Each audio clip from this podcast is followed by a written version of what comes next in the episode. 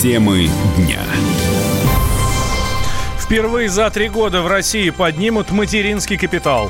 Здравствуйте, друзья! Вы слушаете радио «Комсомольская правда». Меня зовут Валентин Алфимов. Говорим с вами на главные темы дня. Все это в режиме информационного марафона, так что давайте продолжать или начинать. В России увеличит материнский капитал. С 1 января следующего года сумма выплат должна вырасти на 17 тысяч и составит 450 тысяч рублей. Ранее индексация материнского капитала была заморожена из дефицита бюджета. Сейчас решено вернуть практику увеличения выплат. Это заявил в открытой студии радио «Комсомольская правда» на полях Петербургского э, экономического форума министр труда и социальной защиты Максим Топилин. Несколько лет материнский капитал в связи с непростыми финансовыми условиями не индексировался.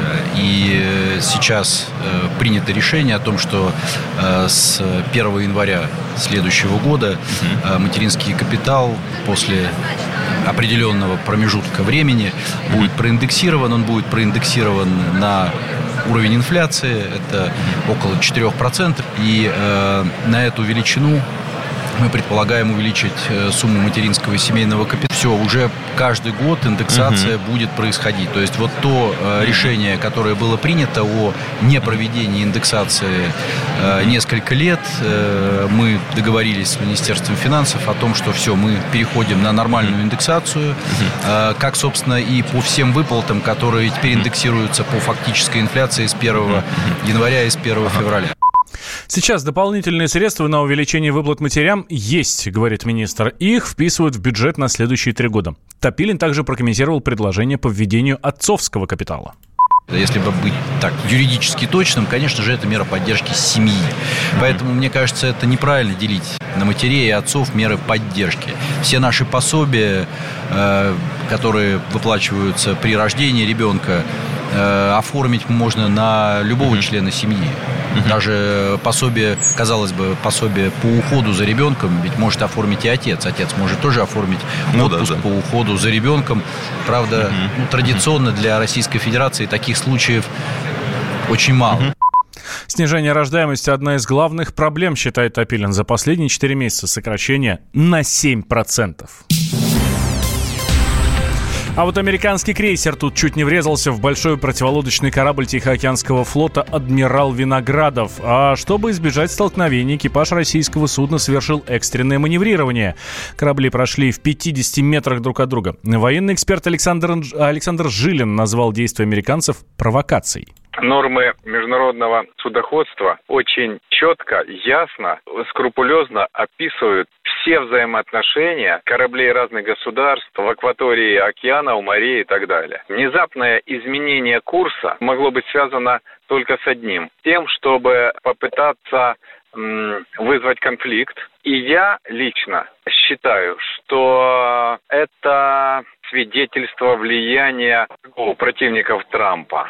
Э, если вы проанализируете, что происходит всегда, как только планируется встреча Путин-Трамп, вы увидите, что провокации всегда следует. Потом находятся люди, кто дует в уши Трампу, не надо с Путиным встречаться. Ровно так же, когда речь идет о том, что на двадцатке они должны встретиться и обговорить какие-то важные вещи, начинается вот эта вот всякая гадость. Но это очень опасная провокация, потому что речь идет о столкновении двух ядерных держав. Подобного рода вещи могут закончиться очень плачевно. Последствия будут весьма и весьма печальными. Эту безответственность должны оценить, я считаю, немедленно в ООН. Но, к сожалению, ООН стала системой, структурой, которая всего лишь обслуживает внешнюю политику США. И поэтому толку никакого там не будет. После этого инцидента командование российского корабля на международной волне э, связалось с экипажем американского судна и, как бы помягче сказать, россияне выразили ноту протеста и указали на недопустимость таких действий. А Мария Захарова назвала поведение Любови Собель омерзительной. Так официально представитель МИД отреагировала на инцидент в редакции «Эхо Москвы». Некорректное поведение Соболь по отношению к Маргарите Симонян недопустимо, считает Мария Захарова Я считаю, какие-то отзывы совершенно странные относительно того, что чуть ли не Маргарита Симонян даже с охраной ходить. Получается, это проблема Маргариты Симонян. Есть женщина, которая просит, чтобы ее оставили в покое, чтобы к ней не подходили. Очевидно, по каким причинам. Не соблюдать никаких норм этики и при этом говорить о отстаивании каких-то высоких идеалов, ну, это колоссальное лицемерие. Меня даже не столько вопрос наказания, порицания в принципе волнует. Меня волнует вопрос того, чтобы люди понимали, почему это плохо и почему так нельзя. Что нельзя терять человеческий облик. Начались обсуждения, что это какая-то свобода слова или ограничение свободы. Причем здесь свобода слова? Здесь вопрос исключительно того, что человек абсолютно открытый, каким является Маргарита, и мало того, человек, выступающий за свободу слова, и всегда открытый к коммуникации, попросил, чтобы ее оставили в покое, объяснив и мотивировав это. Главного редактора Rush Today Маргарита Симонян госпитализировали с угрозой выкидыша из офиса радиостанции. Помощь врачей понадобилась после конфликта с юристом Фонда по борьбе с коррупцией Любовью Соболь. Она дожидалась Симонян у редакции «Эхо Москвы», увидев ее, начала на камеру задавать вопросы о мэре Сергее Собянине. Главред Rush Today не стала отвечать, отметив только, что Соболь ей неприятна. Муж Симоняна, режиссер Тигран Киасаян, сообщил, что жена сейчас под капельницами. Они пока не решили, будут ли обращаться в правоохранительные органы. Ну а куда мне обращаться? В клуб, в суд, в высшие инстанции чего? Совести? Если у человека есть ребенок у самой, ну как это можно? Но если боженька уже отнял мозг, то что делать-то? Уже, уже, уже наказано. На капельницах, в больнице. Пока не выписывают. Лучше заявление есть, чем то, что она сама в соцсетях вот выложила. Но есть лучше заявление. Пусть люди и смотрят, кто подает документы в Мосгордуму. И нужны ли вот такие люди в Мосгордуме вообще где бы то ни было. Ну, действительно, накануне Соболь подала документы в избирком, в избирком как самовыдвиженец в Мосгордуму. Вот журналист Мария Баронова, в прошлом известная оппозиционная активистка, а сейчас сотрудница Rush Today, считает, что своими действиями Соболь испортила себе электоральную репутацию. Люба Соболь подверглась в последнее время большому количеству травли со стороны пригожинских людей. Тот объем травли был абсолютно недопустимым. Там у любого может поехать крыша. Ну, в этих условиях уже, видимо, люди плохо соображают, и вот начинают э, так действовать тоже. Ну, какой-то, видимо, пиар они видели. Кто-то там придумал идею про... Спросите Маргариту Симонян про Собянина. Какое отношение Маргарита Симонян имеет хоть к Собянину, хоть к Пригожину, который там до этого травил Любу Соболь, непонятно. Нелогичное действие, приведшее к плохим последствиям. И для Любы Соболи, и для Маргариты Симонян. Совершаете такое абсурдное действие, это репутационный позор. Я не знаю, как относиться к человеку, который делает так. Но в Союз журналистов России назвали недопустимыми действия Соболь в отношении Симоньян. А сотрудникам «Эхо Москвы» стоило бы не допускать подобных ситуаций, говорит секретарь Союза журналистов Тимур Шафер. Если было задачей довести человека до там нервного срыва, ну, задачи справились. Мы все надеемся, что Маргарита Симонова в полном порядке сейчас здравствует, и этот инцидент никак не скажется на ее здоровье и на ее близких. Здесь, конечно, могут возникнуть вопросы и коллегам из «Эхо Москвы». Назойливое поведение – это попытка достать ее там вопросами, которые в том числе могли привести там и к нервному срыву, и к чему бы то ни было. Странно, что коллеги из «Эхо Москвы» не предприняли никаких мер для того, чтобы это все тоже прекратить. Инцидент на «Эхе Москвы» произошел 6 июня днем, а поздно вечером главный редактор радиостанции Алексей Венедиктов принес Маргарите Симоньян извинения. Темы дня.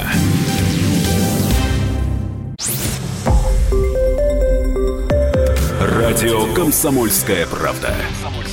Более сотни городов вещания и многомиллионная аудитория. Калининград 107 и 2 FM. Эм. Кемерово 89 и 8 FM. Эм. Красноярск 107 и 1 FM. Эм. Москва 97 и 2 FM. Слушаем всей страной.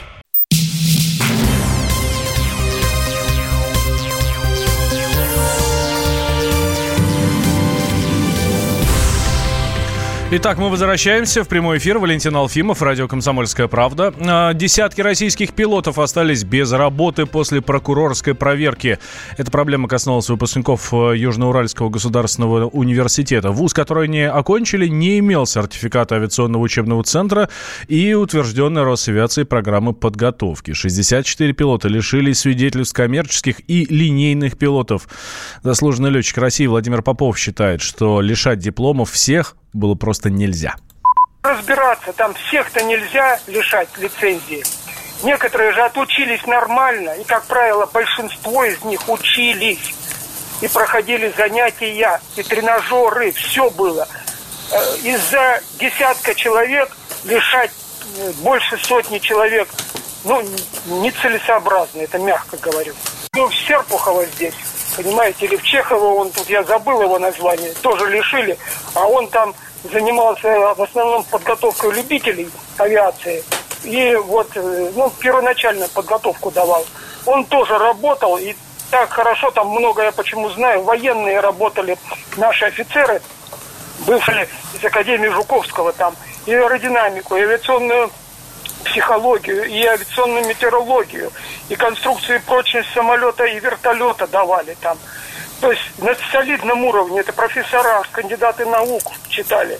И там действительно ну, стоило это всего. Авиация не разбирается. Они э, и прокуратура тем более, они не в курсе дел, как это все делать. А вот проще же запретить у нас. Много вопросов возникает к самой Росавиации. Это мнение летчика эм, Виктора Саженина.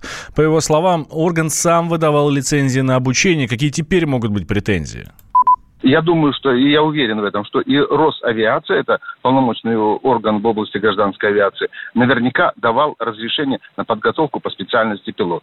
Понятно, что университет это э, старый, да, что фундаментальные науки там даются в масштабах вуза хорошо, да. Конечно, там не было инфраструктуры для того, чтобы давать специальность пилот. Это понятно. То, что у нас есть летное училище, которое уже десятками лет имеет инструкторов и материально-техническую базу, аэродромы, самолеты и так далее. Я думаю, что в этом университете не было. Но коль скоро и Минобразование, и Росавиация разрешали подготовку по этой специальности, значит, вопрос к ним. А теперь они сами же отзывают э, свое решение, то, что они давали раньше. Я понимаю, что в 90-е годы началось то, что началось. И страна распалась, и авиапром, и систему подготовки пилотов и так далее. Поэтому вот так.